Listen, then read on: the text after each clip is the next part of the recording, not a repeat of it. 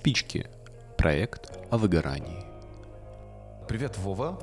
Расскажи, пожалуйста, о себе. Э, где ты, что ты, кем ты работаешь, чем занимаешься? А, я живу в Киеве, в Украине.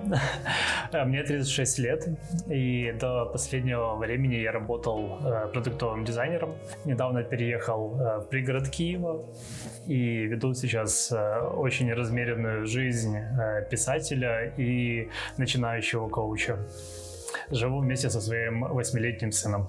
То есть ты сменил профессию? А, да, причем а, очень радикальным образом. А, и это связано как раз-таки с э, выгоранием. Замечательно. Расскажи, когда ты его почувствовал? Почувствовал. Э, скорее всего, это было в прошлом году, но я тогда не смог э, увязать э, все сигналы, все симптомы.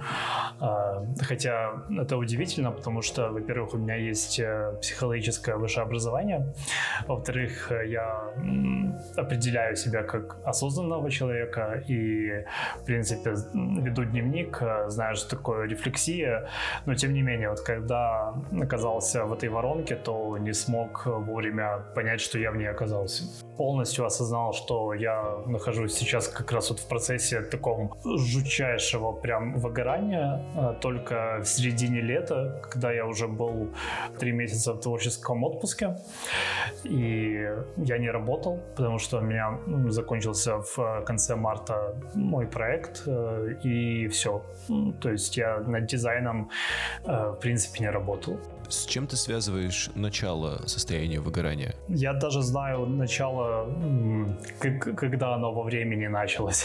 То есть это был ноябрь 2018 и нам объявили, что проект, с которым я тогда работал, будут постепенно закрывать и переносить разработку из э, Украины в другую страну. Это было прям большим ударом, потому что я работал э, с этим проектом с 2017 э, там были просто безумно крутые люди, очень классная команда, э, классный, интересный проект, и мне нравилось э, работать. И вот эта вот новость э, меня подкосила. То есть весь 2019 я проработал удаленно, и это тоже было, наверное, одним из таких факторов, потому что до этого я только работал в офисе с командой, с людьми.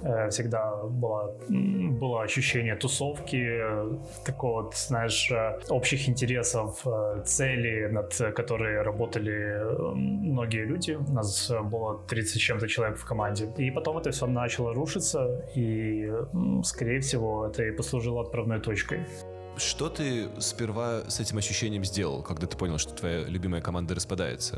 Ты начал искать другую работу или... Э, нет, потому что ну, мне предложили остаться. Э, надо было кому-то делать дизайн, потому что я остался э, одним продуктовым дизайнером. Нас сначала было двое. И нужно было передавать еще и знания. Ну, то есть было много моментов, которые, в принципе, требовало моей экспертизы. И мне предложили неплохие условия по зарплате. То есть я принял решение, что, в принципе, я могу себе позволить остаться. Но в итоге, в, если я сейчас оглядываюсь э, назад, э, то я понимаю, что это решение было абсолютно неверным. А, попробуй э, отрефлексировать, может быть, свои ощущения по первости. Ну, то есть, помимо того, что ты перечислил, а, как бы ты, не знаю, в трех словах охарактеризовал свое выгорание? Это нарастающая усталость, даже в двух.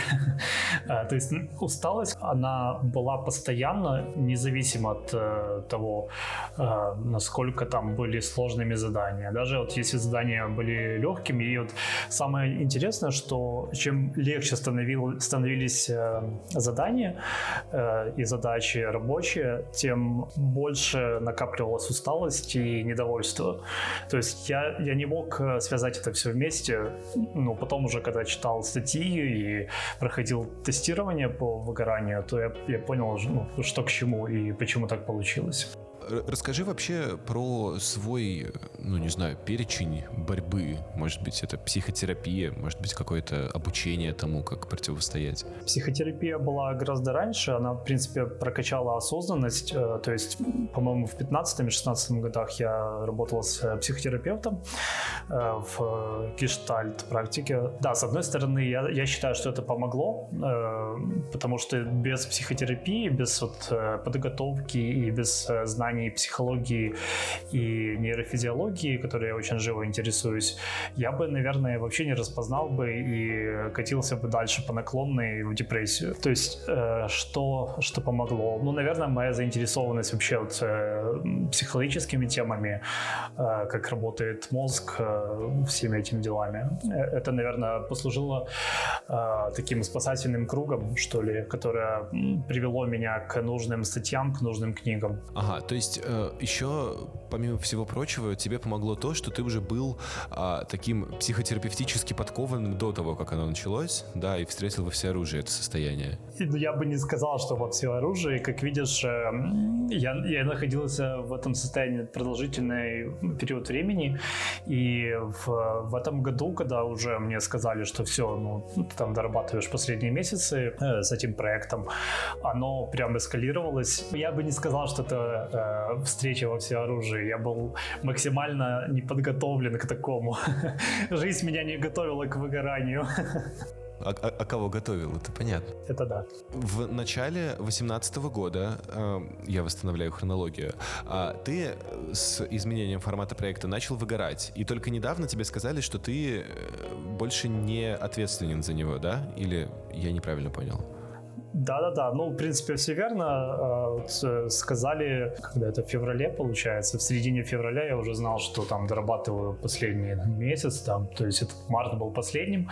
Я активно уже начал передавать э, знания, то есть, с одной стороны, вроде как надо было выдохнуть, ну, по всем правилам жанра, ну, все уже, от, отмучился, можно сказать, да, а, а с другой стороны, не, не появилось облегчение, то есть, э, наоборот, как-то еще больше упало на плечи такое чувство. С одной стороны, облегчение чуть-чуть было, с другой стороны, была там масса грусти, потому что, ну, опять же, повторюсь, что с этим проектом меня связывала куча позитивных эмоций, классные люди, вот это вот все, оно все было разрушено.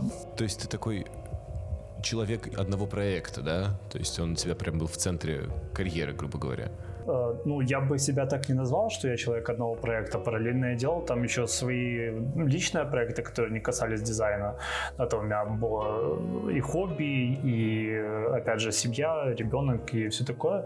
Но что касается профессиональной деятельности, именно тот проект меня вот э, прям зацепил. Э, потому что до этого я работал над разными проектами по своей специфике. То есть у меня такая проектная деятельность, но именно тот проект, с которым я работал с, э, получается, с марта 2017 года, ну, я, я скажу, что это пик прям моей карьеры э, как э, дизайнера. Можешь ли ты сейчас сказать, что тебя максимально вывело из состояния выгорания? Ты, кажется, упоминал, что еще не уверен, что ты полностью его перешел. Сейчас ты в какой точке находишься? Что тебе больше всего помогло? Э, очень помогла книга Катерины Лингольд «Agile Life». Она вроде как про продуктивность и все такое, но там были тесты на уровень стресса и вообще много про выгорание. И я тогда понял, ну, на каком дне я нахожусь, э, как-то там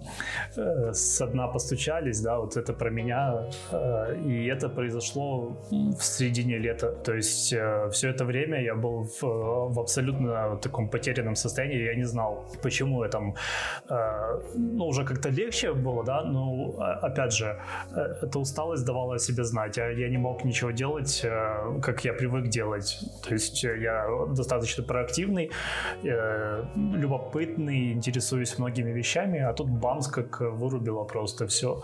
И я, опять же, не, мог без посторонней помощи в виде книг, и в виде статей, тестов, я не мог прийти к пониманию, что это да, это, черт возьми, э, эмоциональное выгорание, профессиональное тоже.